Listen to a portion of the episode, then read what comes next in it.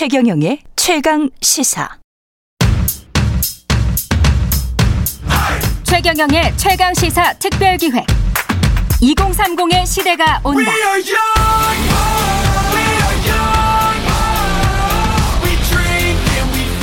발상을 좀 이용하는 것 같기도 하고, 자기만의 아이덴티티 없이 그냥 시장 분위기에 따라서 왔다 갔다 하는 느낌인 것 같고, 민주당 쪽은 몰카 살해라든지 아니면 여성들을 향한 범죄라든지 충분한 보호가 되지 않는다라는 생각이 들 때가 있으니까 불안하죠. 약간 선입견도 있고, 아직은 완전히 평등하다고는 생각 안 해요. 왜 남자들을 잠재적 범죄자로 몰고 가냐, 약간 이런 얘기가 많더라고요. 성별에 대한 적대감? 이런 것 때문에 이런 얘기도 더 나오는 것 같고, 요즘 같은 경우에는 여성이나 남성이나 이제 성차별적인 것들이 많이 사라지고 있다고 생각하기 때문에 그 남녀 갈등이 요새 좀 크게 다른 것 같은데, 각자의 뭐 직장에서의 대우나 최근 남자들의 대우나 역차별이다라는 말들이 있잖아요. 그런 논의들 때문에 더 눈에 도드라지게 보이지 않나. 나라의 국방의 의무를 하는 게 당연한데 뭐 그걸 남자 여자를 구별하면 저는 그거는 이해가 잘 안 되는 것 같습니다.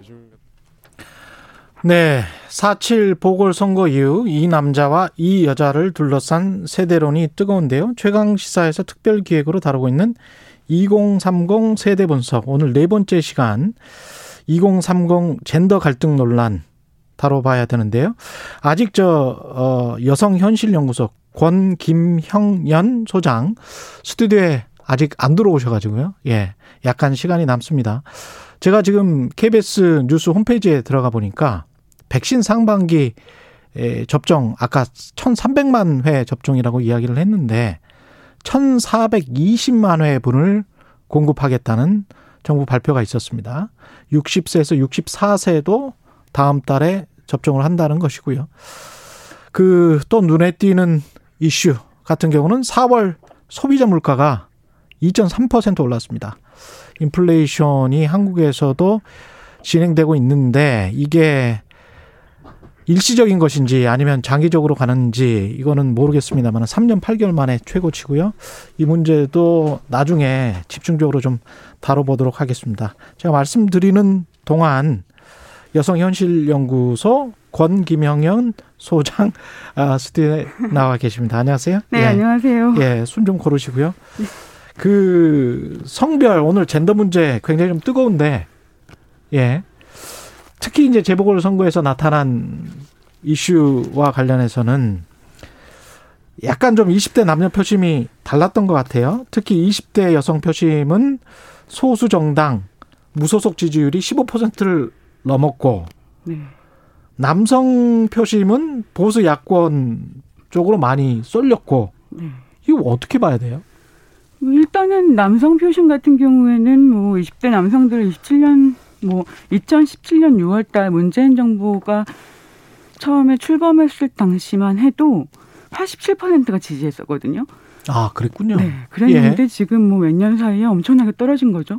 그러니까 이십 대 남성 전체의 표심을 움직이게 된 것은 비단 이번 선거만이 아니라 그 예. 전에 총선에서도 계속 등장했던 이슈이기도 했습니다. 총선에서는 어땠습니까? 총선에서는 지금보다 이십이 퍼센트 정도가 더, 이제 지금보다는 이십이 퍼센트 정도는 더 지지한 상태였는데 그게 더 떨어졌죠. 예, 예. 그 왜 그랬을까요? 어, 일단은 제가 학교에서 학생들을 어떤 감각으로 느껴질 때 가장 핵심은 예. 뭐였냐면 조국 사태가 진짜 핵심이었던 것 같아요. 예. 그러니까 조국 사태 때 이게 이제 대학 비리와 관련된 이슈이고 예. 공정성과 관련된 기준이 깨졌다라고 생각을 하게 된 것, 이런 게 이제 이십 대 남성들에게 지금의 정권이 기득권 정치와 다를 바 없다라고 생각하게 됐던 핵심이었던 것 같고요.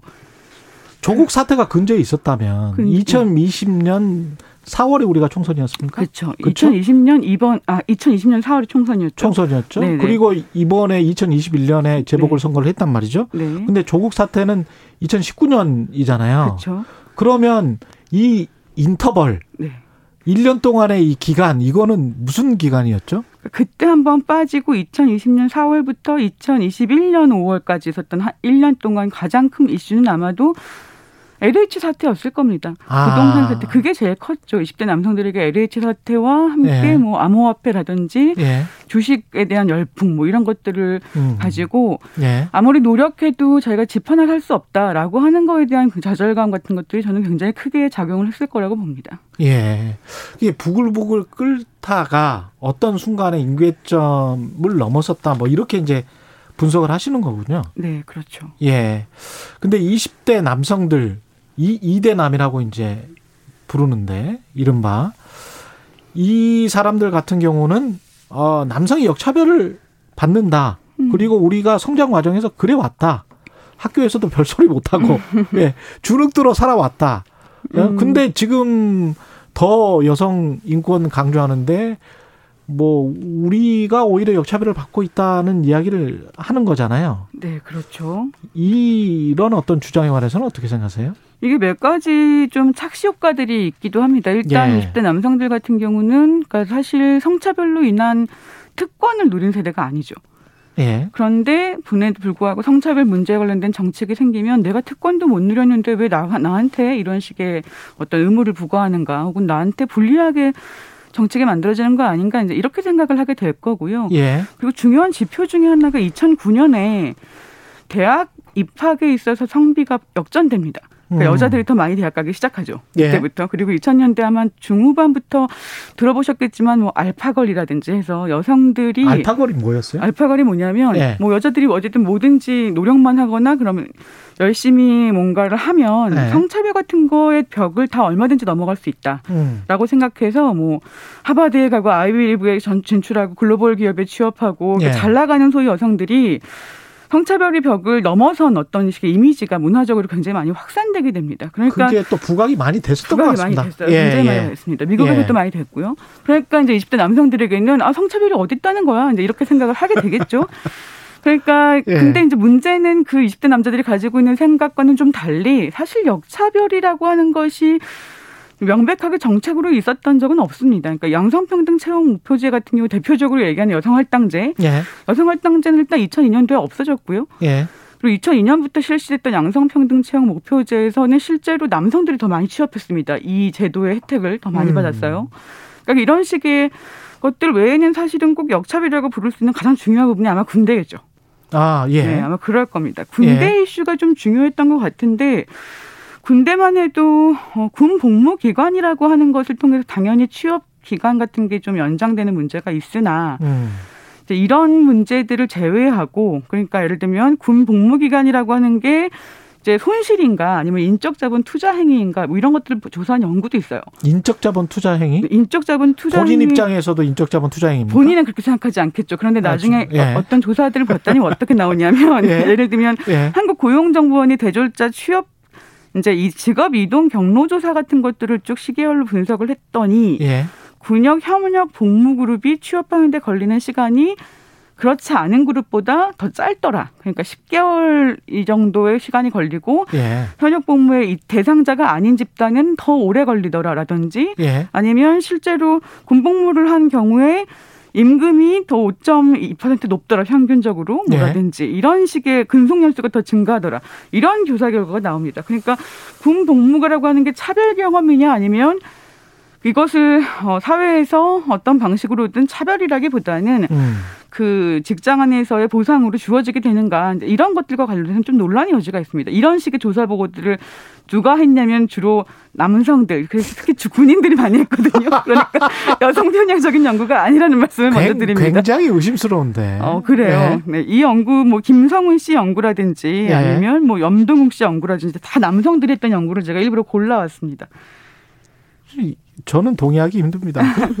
그럼 같은 기간 뭐 다른 직업훈련소랄지 예? 뭐 자기가 하고 싶은 기관에 있는 게 나지 개인으로만 그렇죠, 본다면. 당연히. 근데 당연히. 이제 그러니까, 군 복무는 이제 네. 의무이기 때문에 우리가 하는 것이지. 맞아요. 그러니까 예. 사실 이렇게 말하면 남자에게는 희생이고 여성에게는 차별이다 이렇게 얘기합니다. 군 복무 같은 경우는. 예. 이렇게 설명해야 되는데 맞는데 예. 남성에게 희생이 맞아요. 그런데 여성에게도 군 복무를 하지 않았던 것 자체가 여성에게 차별이 되기도 합니다. 그러니까 어. 되게 아이러니한 문제죠. 그런데 서로를 싸움 붙이게 놓은 것이 지금 상황이라는 겁니다.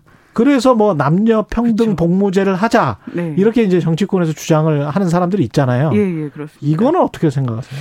남녀 평등 복무제는 그러니까 일단 먼저 음, 한국에서는 남녀 평등 복무제와 관련된 얘기가 이제 보통 약간 여자도 남자처럼 군대 가서 당해봐라 뭐 이런 식의 심적으로 나오는 건 좀 이상한 얘기입니다. 그러니까 사실 되게 중요한 논의라고 저는 생각해요. 네. 그러니까 군대에서 만약에 인권 침해가 있었다면 저는 그 문제가 개선돼야 되는데 군대에서 고생한 것만큼 고생하라라는 식으로 얘기되는 건 좀 아닌 것 같고 음. 필요한 얘기는 이런 얘기입니다. 일단 헌법재판소에서 이천십사 년에 남성징병제 유지한다고 얘기하면서 뭐라고 했냐면 근력 등이 우수한 남성이 전투에 더욱 적합한 신체적 능력을 가지고 있다. 이렇게 얘기를 해요. 네. 이 얘기 자체가 사실 여성에게 성차별적인 거죠. 실제 복무하고 있는 여군들의 능력을 또 무시하는 얘기기도 할 거예요. 이게 바로 명백히 성차별이었습니다. 예. 예.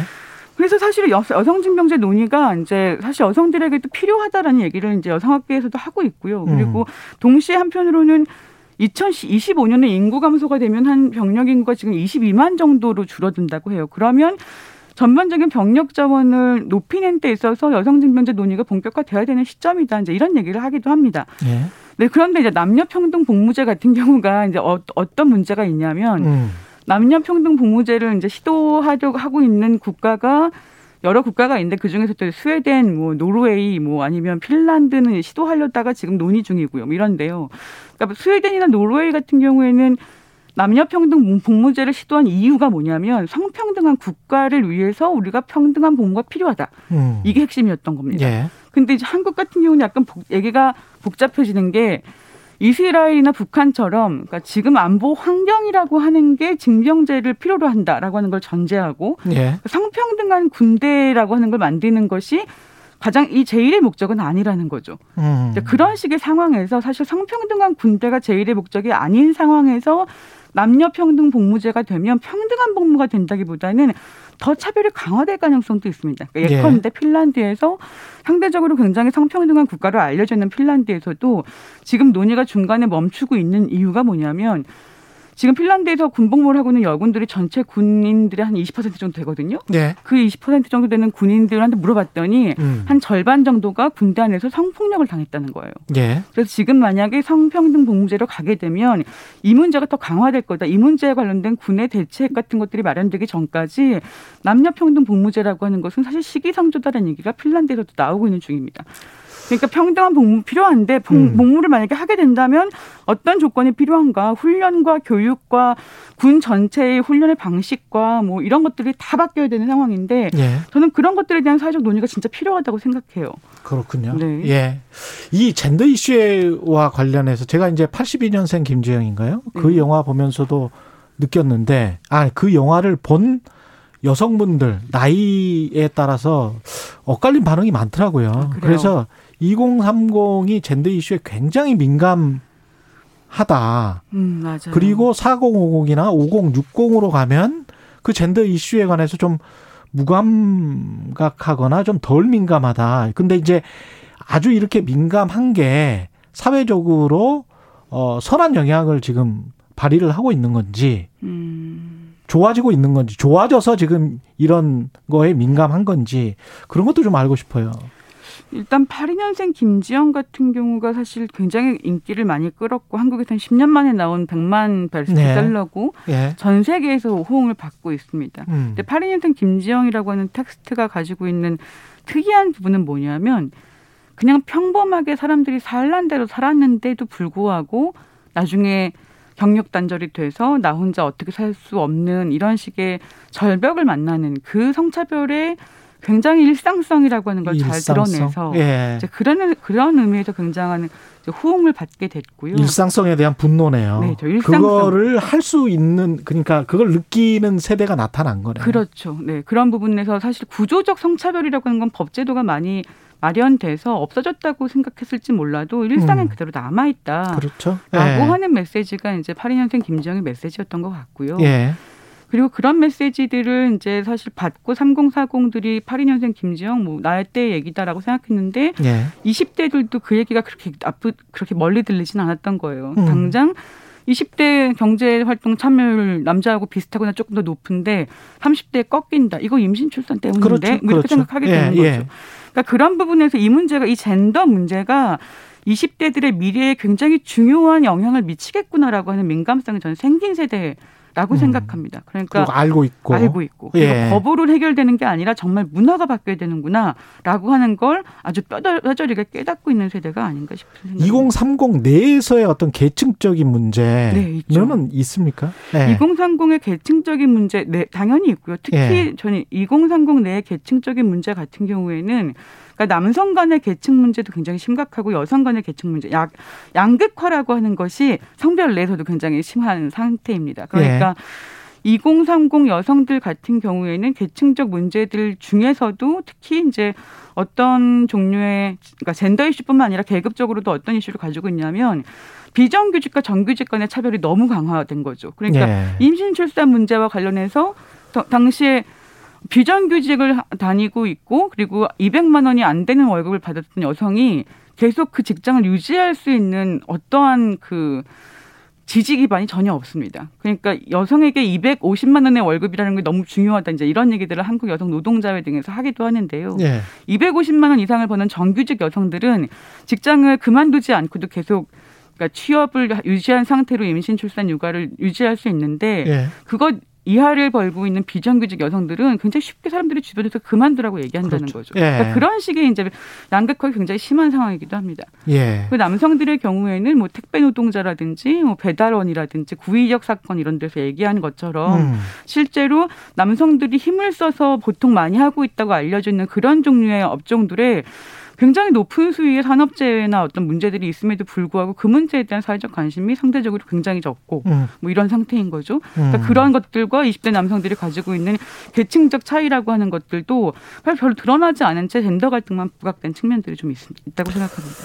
뭐든지 홀리스틱하게 이게 종합적으로 봐야 되는 측면이 그렇죠. 있습니다. 예, 이공삼공 청년 세대 젠더 이슈 이게 어떻게 접근해야 될까요? 마지막으로. 네, 일단 저는 이공삼공, 이공삼공들이 지금 너무 힘들 수밖에 없는 상태입니다. 그러니까 네. 천구백구십칠 년도에 아이엠에프 터지고 그 다음 해와 그 다음 해에 자살률 굉장히 높아지고 우울증도 높아지거든요. 이천팔 년도에 미국발 금융위기 있었을 때도 그 다음 해에 자살률 우울증 매우 높아지는데 일공이공들이 굉장히 높아집니다. 아. 그리고 십 대들이 천구백구십칠 년에는 십 대 여성들의 일자리 십칠 퍼센트가 없어져요. 예. 그리고 이천팔 년에는 십 대 남성들의 일자리 십칠 퍼센트가 없어집니다. 음. 그러니까 사실은 저는 이 경제 위기가 보통 이제 사십 대 남성 가장의 위기라고 보통 알려져 있지만 사실 예. 십 대의 위기 굉장히 심각합니다. 그리고 음. 굉장히 심리적인 바로 타격으로 오게 됩니다. 예. 그러니까 저는 그런 식의 문제들을 사실 지금 기득권, 주로, 주류 정치인에 있는 기득권 남성 정치인들이 이것들을 젠더 갈등으로 그만 이용해야 된다고 생각해요. 예. 이걸 갈등을 이용해서 이제 자기한테 주목을 끄는 방식의 정치, 정말 나쁜 방식의 정치라고 생각하고 예. 더 사실 대화하고 화합할 수 있는 그리고 음. 해법을 찾아내는 그렇죠. 그런 방식으로 얘기가 진전돼야 된다고 생각합니다. 오늘 말씀 감사하고요. 최경영의 최강시사 특별기획 이공삼공의 시대가 온다. 네 번째 시간 젠더편이었습니다. 여성현실연구소 권김현영 소장과 이야기 나눴습니다. 고맙습니다. 감사합니다. 케이비에스 일 라디오 최경영의 최강시사 듣고 계신 지금 시각은 여덟 시 사십팔 분입니다.